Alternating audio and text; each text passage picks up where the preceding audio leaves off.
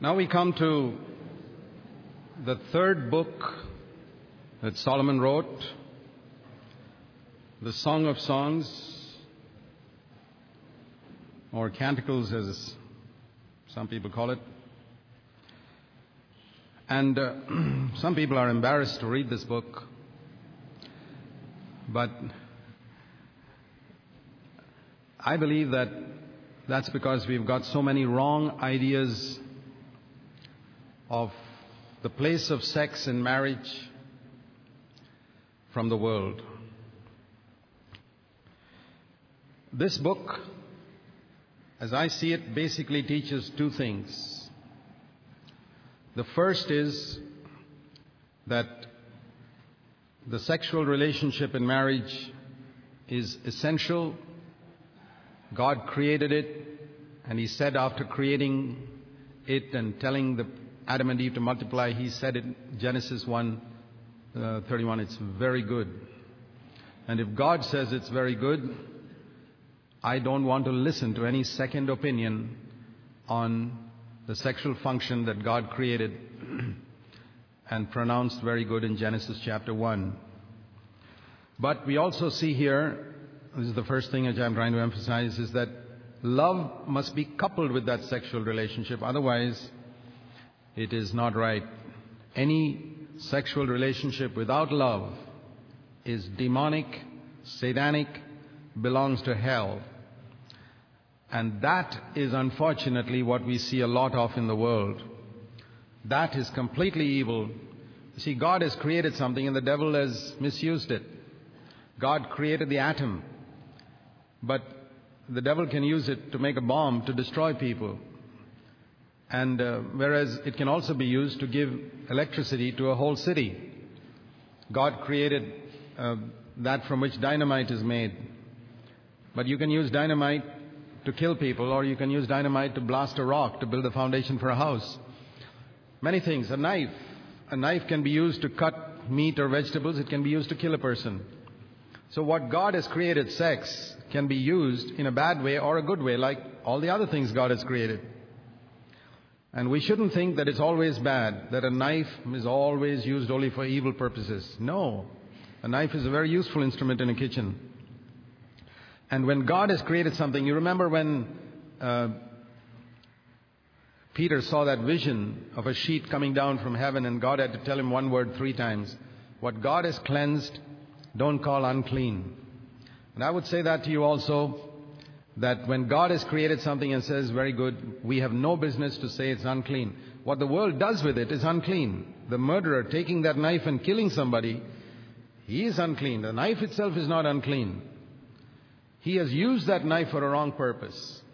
And when the world uses the sexual function wrongly, then of course it's evil. But otherwise it's a very holy, it's not only good, I would say it's holy, pure, and binds a husband and wife together in and in this section, I mean, I would really encourage husbands and wives to read this to each other. Song of Solomon. It's a wonderful book. You know, it expresses appreciation in our Indian culture. Unfortunately, husbands and wives don't appreciate one another. They just take each other for granted. And uh, of course, in India also, husbands and wives have sex, as we all know.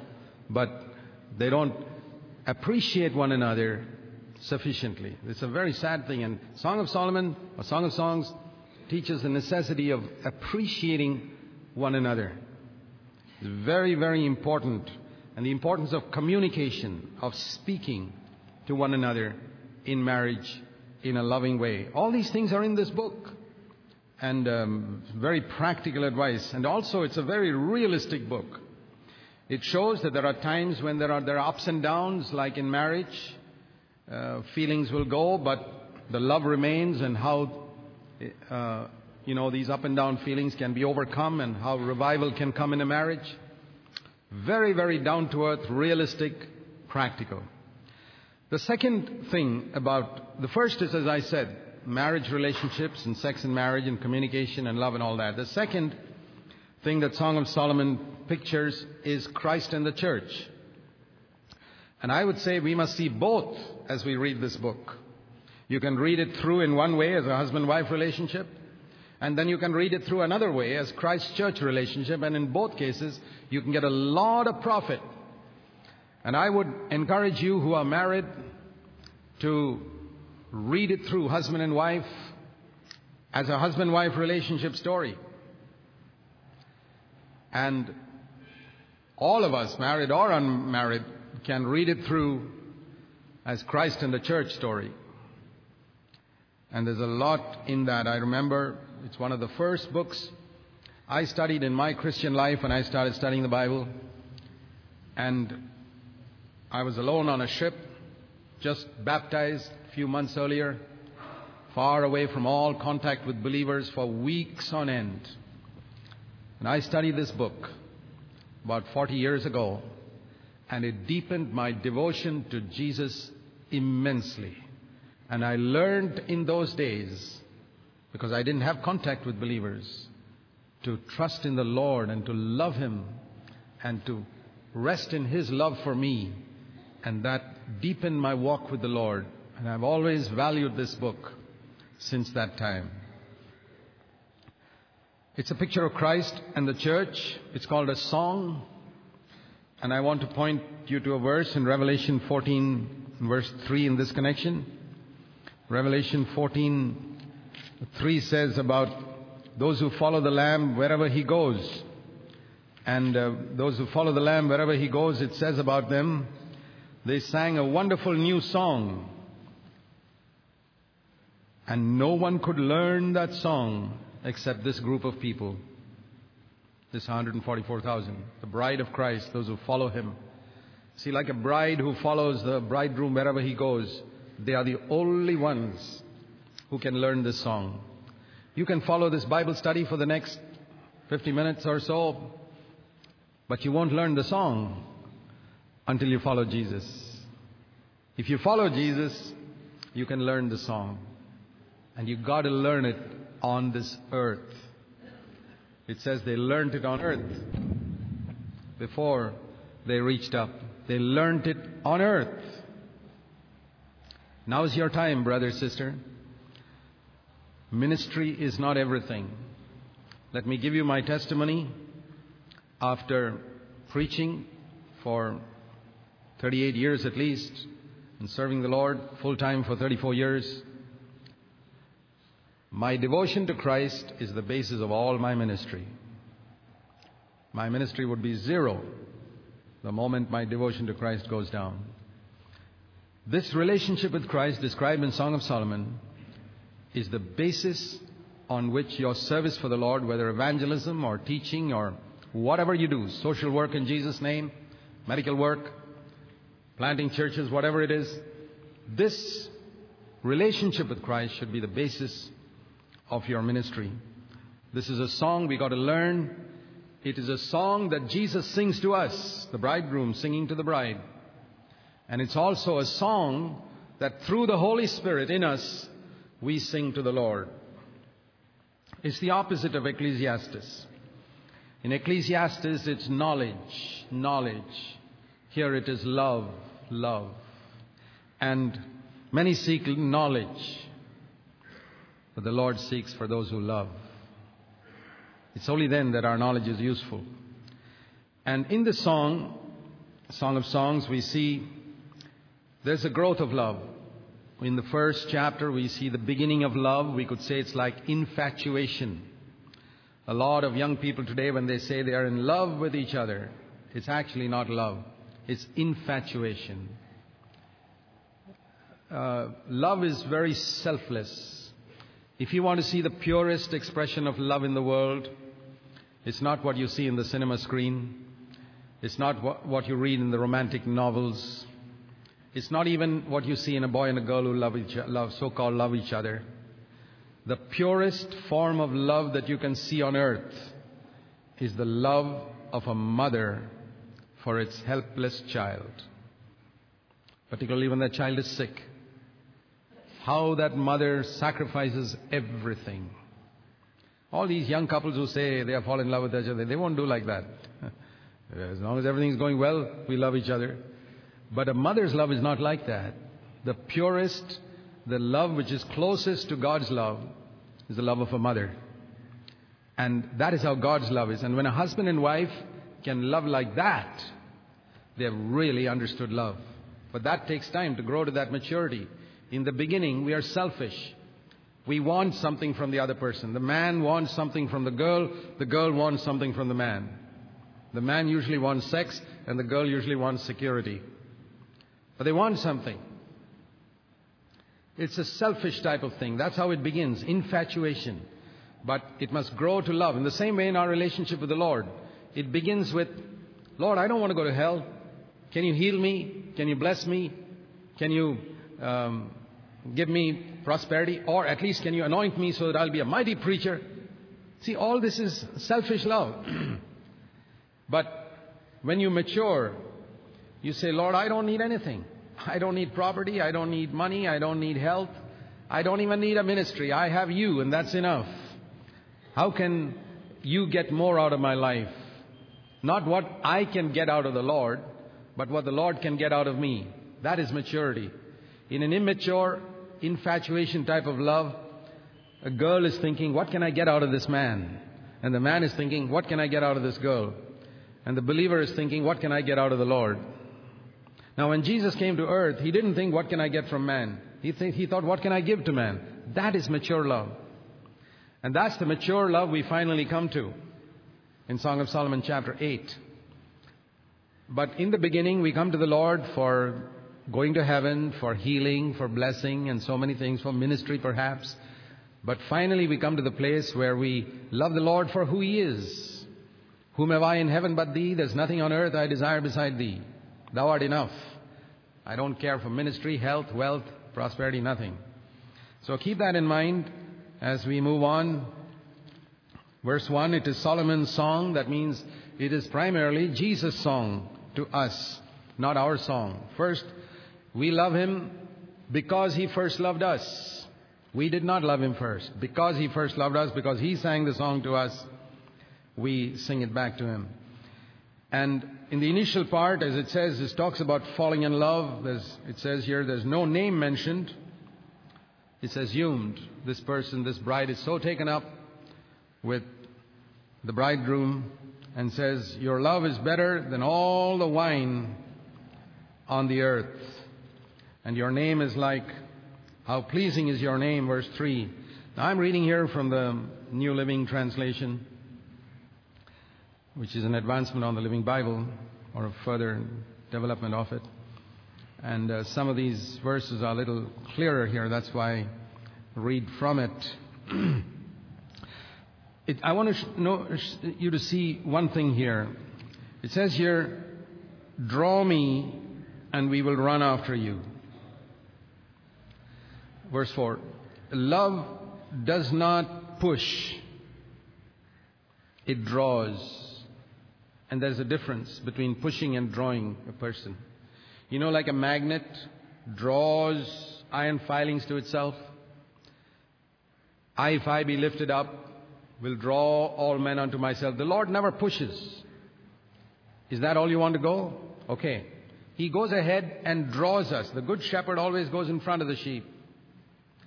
And a husband must always go in front of his wife to draw her, not push her, and say, why aren't you doing this? And why aren't you doing that? And why aren't you doing the other thing, like out in the world? But to go ahead as an example. You find some fault in your wife, be a good example so that she can follow your example. So that's one very important thing that applies even in our human relationship. And it says here in verse 4, My king. The bride calls her my king. And from that, I want to mention this that you have to know Jesus as your king before you can know him as your bridegroom. You cannot know him as bridegroom if you don't know him, first of all, as king and you are totally subject. And that's the reason why many people do not enter into this love relationship with their Lord. They do not know him as king in, uh, we read also here about the daughters of Jerusalem or women of Jerusalem in verse 5. Now, the women of Jerusalem, I would say, refer to the half hearted believers. They are in Jerusalem, but they are not the bride. They are not in Babylon, they are in Jerusalem, but they are not the bride. They want to be part of the church, but they are more taken up with healing and ministry and preaching and teaching and activity and uh, Bible study and things like that. They're not taken up with devotion to Jesus. They are believers. They don't do any terrible things, but the Lord is looking for those who have the heart of a bride, who are devoted to Him, and whose service comes out of that heart of love. So those are the women of Jerusalem. And she tells them, um, I am dark, but the Lord has accepted me. I'm dark and beautiful. See, that has a number of things that we can learn from that this bride was felt that she was unattractive. You know, the Bible says that God has chosen the poor of the world, not many mighty, not many clever, not many good looking people. Some of us feel, oh Lord, I'm not so capable like other people. I'm not so intelligent. I can't speak like others. I can't do so many things. I'm so limited. This is exactly how this bride felt. I'm dark. I'm unattractive. I'm not from a very educated background. I'm a little foolish and I'm, I do so many things wrong. That I am dark could comprise a whole lot of areas where we feel ourselves inferior to others. You know how a dark person feels inferior to someone who's very much fairer. An ugly person looks, feels inferior to a beautiful. And God has chosen the ugly person. God has chosen the dark one. There were many prettier women of Jerusalem, but the bridegroom picks on this dark one. That is Jesus. Only Jesus would do that. Because he looks for qualities of the heart, not appearance and gift and capability and all that. And we've got to learn a lesson there. This is what the Lord looks for when he picks out someone to be his servant. All your natural abilities, background, family background, accomplishments, are not really of any value to God. It's the heart of devotion that He looks for. And He says, so even if I'm dark, in the Lord's eyes, I'm beautiful. That means there must, there's a sense of acceptance. See, a lot of women, married women, suffer because they don't feel that their husbands really rejoice in them. I rejoice in my wife, and I hope uh, all your husbands do. I think it's very important that your wife knows that you rejoice in her. And um, the same way we as believers don't realize that the Lord rejoices in us. Zephaniah 3:17 says, "The Lord your God in your midst is mighty. He shouts over you with shouts of joy. He's so happy to have you." Do you realize that? Do you realize that when you were accepted in Christ, God is so happy to have you? It's very, very important, this sense of acceptance. I'm ugly maybe, but I'm beautiful in God's eyes. See that combination? That is so important to understand. Verse 6 Don't look down on me, you beautiful, fair city girls, because she's like a village girl, you know, uncultured. These refined city girls of Jerusalem look down upon this girl who's come from the villages. But that girl from the village is the one the bridegroom has chosen. The bridegroom has bypassed all these smart, charming city girls and chosen that village girl. That's how he's chosen you and me. Praise God. So he says, Don't look down on me. That means the other believers maybe look down on this person, and maybe other believers look down on, you in your life. Don't get discouraged. Ezekiel chapter 16 is another beautiful chapter that describes how God picks up the rotten, the one that's fallen by the wayside. Okay. One of the verse here, it says, um, uh, verse 6, They made me the keeper of the vineyards, my, but my own vineyard I have not kept. Now, we could apply this this way. The other vineyards are my ministry. My vineyard is my life, my walk with God. And this is a common mistake that many, many preachers and servants of God make. They keep the vineyards, but they don't keep their own vineyard. They are busy in activity. This vineyard, that vineyard, I've got to go here, I've got to do this, I've got to. But their own vineyard, their close walk with the Lord, they have not kept that. That is in a, that's like a wilderness. And they're always thinking in terms of statistics and activity. I brought so many people to the Lord and I did this here and did that there. Remember, this book right at the beginning warns us against that. You keep your own vineyard first. Paul told Timothy in 1 Timothy 4:16, "Take heed to yourself and to your teaching. Thus you will save yourself and you will save those who hear you." It's a very common mistake that people make. Verse 7. There are two things she looks for here. Where are you feeding your flock? And where do you make them rest? There are two things the Lord needs to give us food and rest. And uh, that's what she's looking for from the Lord. And notice here the king praises her the bridegroom, verse 15. How beautiful you are, my beloved. I believe we need to hear words like that from the Lord to ourselves, expressions of appreciation that the Lord really delights in us. I believe wives need to hear that from their husbands, expressions of appreciation. A wife looks for security just as much as a husband looks for sex. And both are right. It's right for a wife to give her husband the sex he needs. It's right for a husband to give the security that a wife needs. See, we can talk about these things openly because these are spiritual things. And uh, so often the devil is the only one who talks about these subjects. And godly men in the pulpit don't speak about it. The result is all the people have only heard what the devil says. And I decided many years ago that I'm going to speak very openly about these things from the divine standpoint so that we have a proper understanding of God's view on these subjects. So that's the beginning of love. It's a lot of infatuation and a lot of delight in the fact that God's accepted me. I'm so blessed, or my bridegroom has accepted me. That's all. It's all how I feel. Infatuation is always like that. But that's okay in the beginning. But then we read from chapter 2 to chapter 7 the growth of love till finally it culminates in chapter 8. We'll come to that. In chapter 2, we see right on to chapter 7, there are ups and downs. There are times when feelings go. And here in verse 1, this is the bride speaking. I am just a rose in Sharon. I'm just a lily in the valley. Now, I'm sorry to disappoint some of you, but that does not refer to Jesus Christ like we sing in a lot of songs. We call Jesus the rose of Sharon and the lily of the valley. But that is not scriptural. It is totally unscriptural. It's the bride saying to the bridegroom, I'm just an ordinary rose in Sharon. There are thousands of roses in Sharon, and I'm just one of them. I'm just an ordinary lily in the valley. But the bridegroom says, Yes, that may be true, but you're a lily, verse 2, in the midst of thorns.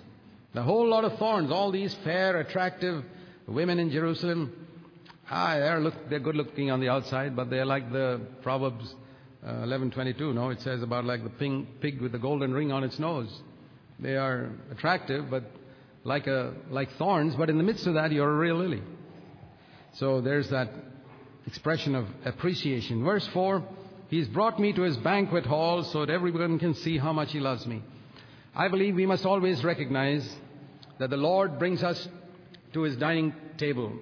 He brought the prodigal son right up to the table. And Jesus was very frequently sitting with his disciples around the table. And this table speaks of fellowship primarily. You know, when you're sitting at a table, you're not doing ministry. You're having fellowship. When you sit together, you're eating together, talking together. And the New Testament places a great emphasis on that. It's good. Later on, the bride goes with the bridegroom to the fields. But don't ever attempt going to the fields before you've sat at table with him. Throughout the scriptures, you find this emphasis. Fellowship first. Adam's first day, fellowship, then go to work for six days. The bride sits at the banquet hall. We're going to have a celebration. And sit at the table and and he says, uh, she says, Oh, feed me with your love, for I'm utterly lovesick. It's a beautiful expression. I'm lovesick. That means the world is no longer attractive to me. Jesus is everything to me. Are tremendous expressions of devotion in this song which, if you apply to Jesus, you find your relationship with the Lord deepens, and uh, the world you find is no longer so attractive. Verse 7 is a wonderful verse which applies to marriage, I mean, boy girl relationships as well. Promise me, O women of Jerusalem, verse 7, not to awaken love until the time is right. Don't awaken, don't try to stir up love until the time is right.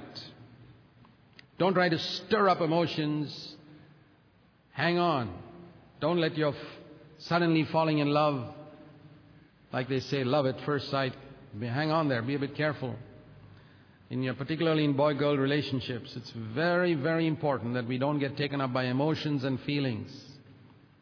Keep those emotions under control if you want to be a godly young man or a godly young woman. You may have feelings, but don't let those feelings just take over and lead you off in a direction which afterwards you will regret. It happens very, very often. So many people, young people, called by God to a unique ministry in their teenage years. And the devil's got his eye on them. He says, That fellow is going to be a danger to my kingdom, the devil says. That girl is going to be a danger to my kingdom. How can I destroy them? Get them married to the wrong person. He does that. And I know numerous cases like that. India has lost godly homes because godly people did not get married to godly people. So don't stir up love until the time is right. Wait. Infatuation cannot wait. Must have it now. Sex, people who are after sex are like that. I must have it now. I can't wait till I get married. That's, that's the devil always. Whereas those who are godly can wait. They have a control over themselves. And be very, very careful, dear young people, whenever you see some feelings arising in you towards someone whom you are attracted towards, spiritually or physically, whatever it is. Be very careful with your feelings. Don't let, don't awaken that love until the time is right. Until you're within about six months to a year of the possibility of getting married, I don't think you should ever awaken love in your heart. It can cause you serious problems in your uh, study of the scriptures, preparation for the Lord's work. Many people cannot study the scriptures because they're always daydreaming about somebody. you may not be thinking evil, but you're just, you can't concentrate on what the Lord's trying to say to you. So this is very practical, this book. And um, verse 7, um, uh, verse 8, sorry. Ah, I hear him. My lover comes leaping on the mountains, is speaking of the way the Lord comes to us and uh, I want you to see here verse 14. The bridegroom says, My dove is hidden in the rock, like we sing in that song, you know, Rock of Ages cleft for me. It's a beautiful picture of our being hidden in Christ. Now, verse 15 is what I want you to notice. Catch the little foxes quickly before they ruin the vineyard of your love for the grapevines are in blossom. I think this is a word from the Lord to us. There are little foxes. You know, the big foxes we can easily see. But the small, teeny weeny baby foxes that creep into the vineyard and eat up the vines, the grapes. The little, you know, in married life, it's not the big calamities, the husband hitting his wife with a stick. Those things and all we may avoid. But it's the little irritations, little sharp voice there. Those little foxes are the things that destroy a marriage. Catch those little foxes, the little irritations of daily life. Catch them, throw them out of the vineyard. Your marriage is like a vineyard, your marriage is like a garden. Preserve it. Like any farmer would take care of his, put scarecrows to drive the crows away drive the foxes away. In the same way, your relationship with the Lord is also similar. Little, little things, Little sins. It's not the big sins. It's not adultery and murder that drive us away from the Lord. It's the little, little, little things that come between us and the Lord that can ruin our relationship with Him. Catch them and drive them away. In chapter 3, he says about, she says about the time when she lost that sense of His presence. One night as I lay in bed, I yearned deeply for my lover, my Lord, but He didn't come. So I said to myself, I'll get up and roam the city searching for Him. She was seeking for those feelings of His presence. And my search was in vain. The watchman. The watchman in this book referred to other preachers, like the preachers in the book of Job, who don't know God but who know all the facts. They could even be elders in churches who don't know that devotion to Christ that this young uh, one who loves the Lord is seeking for. He goes to the some older person in his church for advice and that chap does not have a devotion to the Lord. How can he guide you? So the watchman, um, she goes to the watchman, and uh, I said to him, Have you seen him whom I love so much? They couldn't guide you. It's a very sad thing that it's very difficult to find now many older people who can guide you in this life of devotion to Christ. They can teach you how to do evangelism, how can, to teach, and maybe a lot of things in the scripture. But can they teach you how to be devoted to Jesus Christ? These watchmen, unfortunately not. If you're an elder of a church, it's not enough teaching people the Bible. Are you leading them to devotion to Christ? That's a good watchman. But then finally, verse 4, he says, A little while later, I found him myself. That's how I found it in my life, my younger days. I never had the privilege to have godly older people to guide me. But I found him myself. And sometimes that may be your lot also. Some of you may be in places where you don't have godly people to guide you and lead you. You can find him yourself. Seek him. And when I found him, it says, I did not let him go. I would not let him go. Now let me go on to chapter 4. now notice one thing that up until this time, it's the woman speaking most of the time. I don't know whether you noticed that. It's occasionally a sentence that the bridegroom says. But chapter 4, you find a long message from the bride. This is a mark of growth in love. I told you, like in our earlier session, the more we grow spiritually, the less we talk and the more we listen. And one mark of spiritual growth is that we learn to listen to the Lord. And now we find um, she's growing to maturity. She's not just talking, talking, talking, talking to the Lord. She's now listening. And then she says here, the bridegroom expresses his admiration. I just want you to notice one thing in verse 8. Come with me from Lebanon. Come down from the top of Mount Amana, Mount Senir, Mount Hermon, where the lions have their dens and the panthers growl. Spiritually speaking, this speaks of a life in the heavenlies.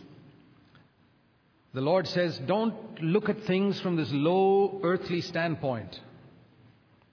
Come with me to the high places, and the things of earth will grow strangely dim as you go to the high places with Him. You know how you, when you go up in an airplane or you, the things of earth look so small, the cars look so small, you're not so attracted to earthly things. So that's the way. The Lord says, Let me lift you up to a higher plane. Yes, there are lions and panthers there in the heavenly places. There are demons and principalities and powers. But you and I are together there, the Lord says. We'll overcome them and we'll be strong. Here is a bride who is moved with her bridegroom to the heavenly places and who is willing to encounter these demonic spirits and overcome them. In verse 12, the bridegroom uh, says to the bride, You're like a private garden, my treasure my bride. Private garden means you're exclusively for me. You are mine. You don't belong to anybody else. Just like a husband can tell his wife, You don't belong to anybody else in the world. You belong exclusively to me. I want to ask you whether your relationship with the Lord is like that. Can the Lord say to you, You are my private garden? You, there are many things out in the world that attract you, like the opportunity to make money and get a name.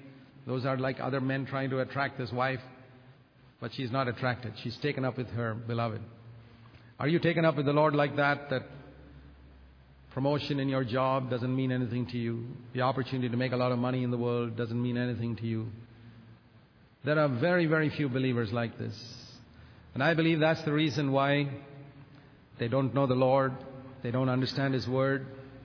To me, I would say that the secret of understanding the whole Bible is having this type of relationship with the Lord.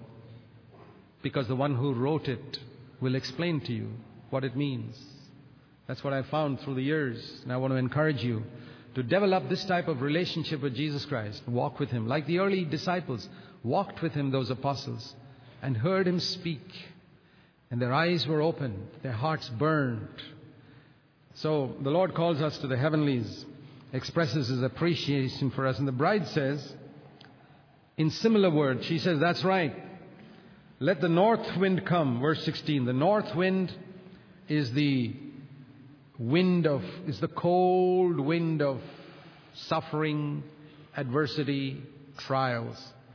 And the south wind is the wind of blessing, encouragement, prosperity, happiness. And the bride says, It doesn't matter which wind it is.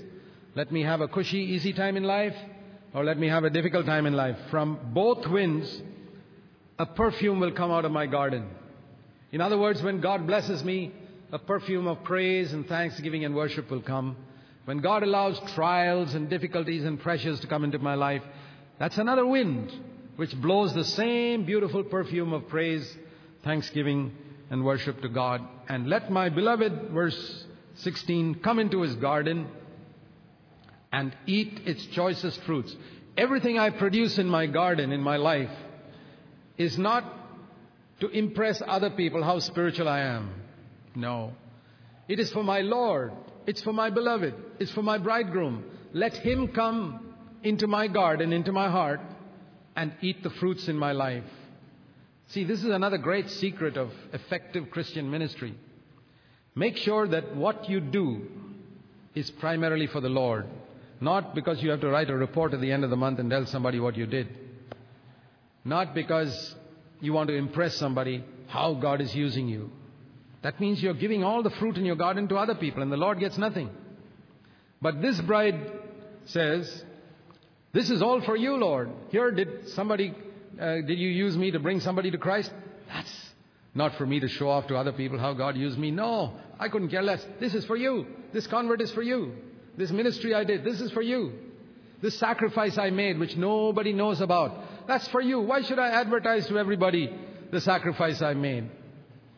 Why should a husband tell everybody in the world all the sacrifices he made for his wife or vice versa? That, there are so many secrets between husband and wife.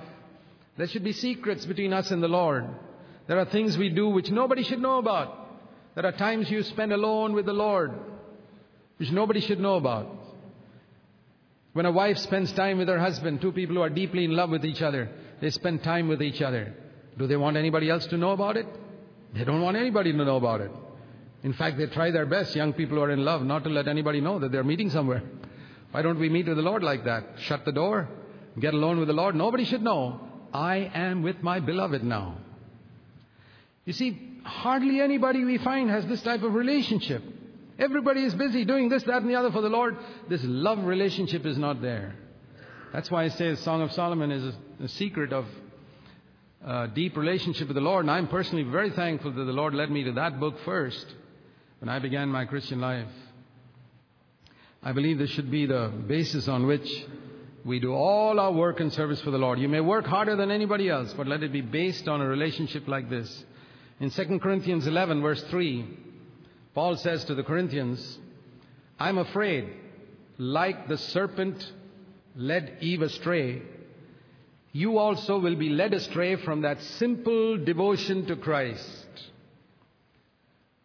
When are you led astray? Whenever you go away from simple devotion to Christ, you've already gone astray. You don't have to steal, you don't have to commit adultery, you don't have to tell lies. When you've lost simple devotion to Christ, the devil has already led you astray, however much you may serve the Lord. Okay, we go to chapter 5. And when the beloved now accepts the invitation of the bride to come into her garden and eat, and the bridegroom says, I'm here in my garden. Verse 1 My treasure, my bride. I'm going to gather my spices and eat my honeycomb. And um, she, he invites others also to come in and eat with him. The bride has got the, the bridegroom has got the right to give our fruit to others. And um, the bride the responds, Oh, lover and beloved, eat and drink, drink deeply. And then we go to verse 4. One night, as I was sleeping, my heart was awakened. And I heard the voice of my lover. You know, sometimes we don't expect. The Lord comes without warning, suddenly. Because He wants us to be in a state of readiness all the time. Have you seen in the Old Testament sometimes? Suddenly you read, the Lord said, Abraham, Abraham. And he said, Here I am.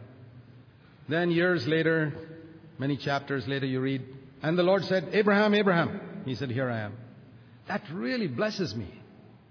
Here was a man in the midst of all the other things he did. He could hear the Lord saying, once we read, we saw that for 13 years, the Lord said nothing. Suddenly the Lord said, Abraham, he was ready. 13 years, he never heard, as soon as the Lord called, he was ready.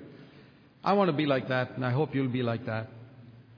You know, asleep, and suddenly the Lord comes. Says, Come, I want to tell you something. He calls us sometimes like that, like he called Samuel in the middle of the night. But, and she, he said, Open to me, my darling, my treasure. I've been out in the night. And how is her response? Well, Lord, uh, not right now. Verse 3 I've taken off my robe, and do I have to get dressed again? If I wash my feet, if I go into the streets, it'll get soiled again. And he tries, verse 4, to unlatch the door. And then he disappears because he, she did not respond when he called her first. So I opened it, and the hands, my hands dripped with perfume. Verse 6 I opened to my lover, but he was gone. That happens sometimes. The Lord says, Now drop all that you're doing. Stop reading that book. Just stop that conversation. Get alone in your room and pray. Or go for a walk and talk to me. And you say, uh, Lord, just wait. I just got something very important to do. In 15 minutes, I'll be finished. And 15 minutes later, after you finish that important work, you say, Lord, I'm ready. But he's gone. You can't find him. This is the experience of many, many, many believers. Because the Lord tests you to see whether He is more important to you than that conversation you're having with your friends, that book you're reading, that work you're doing. He'll always test us to see Am I willing to drop everything and listen to Him?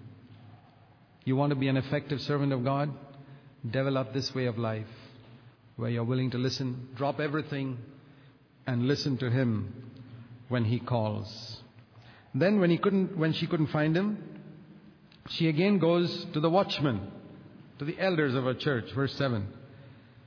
And it says they struck her and wounded her. They are all legalists. She's seeking the Lord and she's speaking about love and devotion to the Lord, and they can't understand. They say, You got to be practical. And they rebuke her with her their words because they don't know that type of devotion. And it says here they even tore off her veil. That means they uh, exposed her to public disgrace. Like they got up in the pulpit and said, There are some brothers and sisters here who are always talking about loving the Lord, and publicly humiliated them. Okay, you may face things like that from preachers who don't know the Lord. That's the meaning of taking away the veil, public disgrace and scandalizing you. And then, verse 8, she goes to the other half hearted believers, the women of Jerusalem, and says, If you find my beloved, Tell him I'm lovesick. She speaks of her devotion to others, and she says, verse 16, the last part, He's altogether lovely. He is my beloved and my friend. He's not only my beloved, He's my friend. Is Jesus not only your Savior, but your friend?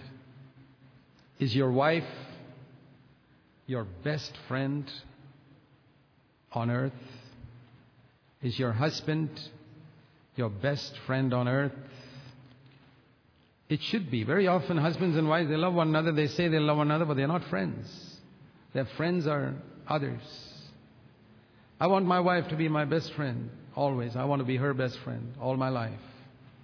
That's a good marriage relationship. I want Jesus to be the greatest friend of all in my life.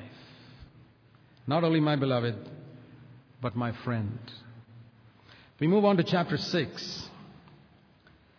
She finds her beloved herself. She was searching, you know, and she finally found him in his garden.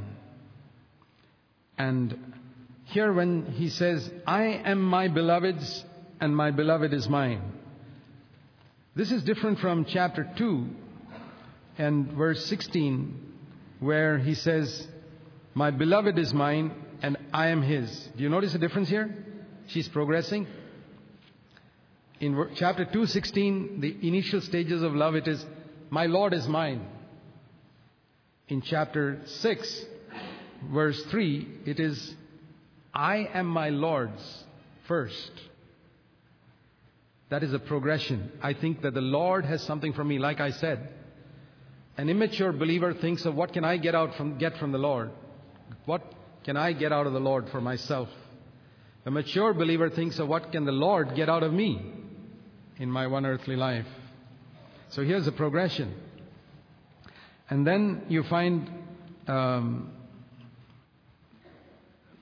there is this fellowship between both of them. It says the young man, the, uh, the bridegroom says in verse 4, expresses appreciation for his wife.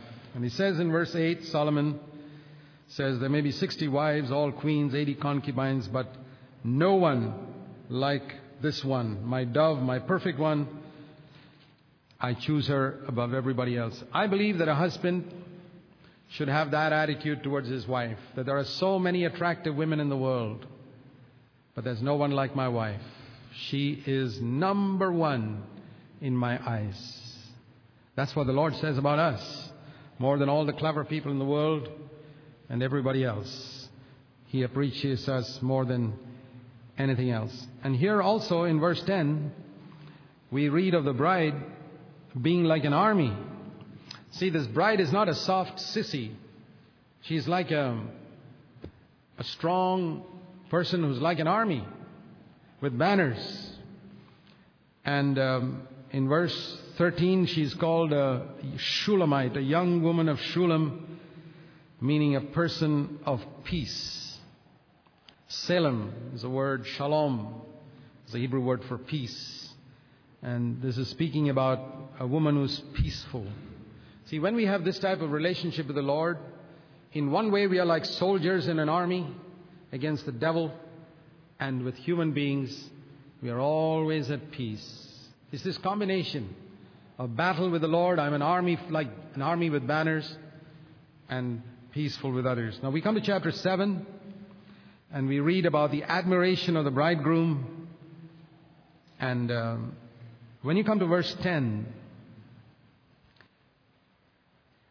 it's still higher than chapter 6, verse 3. I am my beloved's, and I am the one he desires. He doesn't even say, I am my beloved's and he is mine. I am the one he desires. He desires me. It's not just that he belongs to me, he's pleased with me. See, it's one thing for the Lord to say, Okay, I love you. It's another thing for the Lord to say, I'm happy with you. You know, you can, a husband can love his wife, may not be happy with the way she does things. And the Lord may love you, but he may not be happy with a lot of things. So this is a still further progression, mature love, where, where she's tried to please him. She longs to please him, and his desire is towards me. He's happy with me. He, he longs for me. Not just because of his having chosen me, but he's so happy with what I am. And now, verse 11, she becomes a co worker with him. She says, Come, my love, let's go out into the fields. Let's go into the fields and serve together. There's a needy world out there. Let's you and I go together. My dear brothers and sisters, please listen to me. You who want to serve the Lord, don't go alone. Don't go alone to the fields. Go with your beloved. Build up a relationship with Him. That is how I have served the Lord all these years. I walked with Him and said, Lord, let's go out together to the fields, you and I. I never want to go anywhere alone. If you're not going there, I don't want to go. You lead, I'll follow. See, a lot of people decide where to go and ask the, like the wife telling, okay, we're going here, and ask the husband to come along. That's wrong. The husband must say, let's go, and you come along. That's I say, Lord, you tell me where to go, and I'll just come along with you, and we'll go together. And then we don't compare our life or ministry with anybody else's. So she's a co-worker, and verse 12, she's caring for the vineyards. See, she's matured now. Now she's not just thinking of sitting at the banqueting table and enjoying his love. She says, let's go, get up early, go to the vineyards, and let's see whether the vines have budded. Let's see how these young believers are doing. Let's see how the churches are developing. Have the blossoms open? Are the pomegranates in flower? And there, even there, you and I can express our love for one another, Lord. In the midst of all this ministry, I still want to walk with you.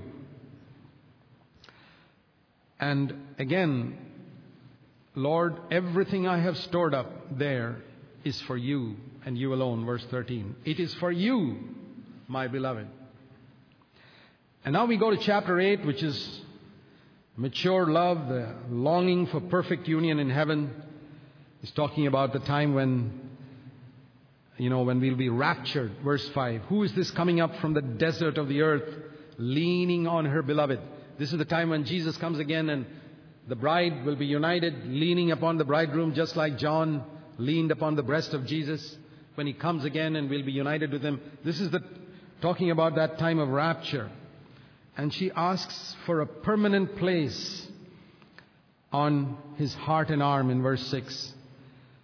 Put me as a seal over your heart, tells the bridegroom, and like a seal on your arm. Lord, I never want to be separated from you.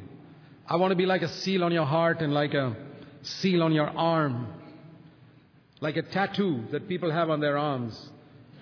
Lord, I want to be like that on your arm and in your heart all the time, a permanent place with you forever.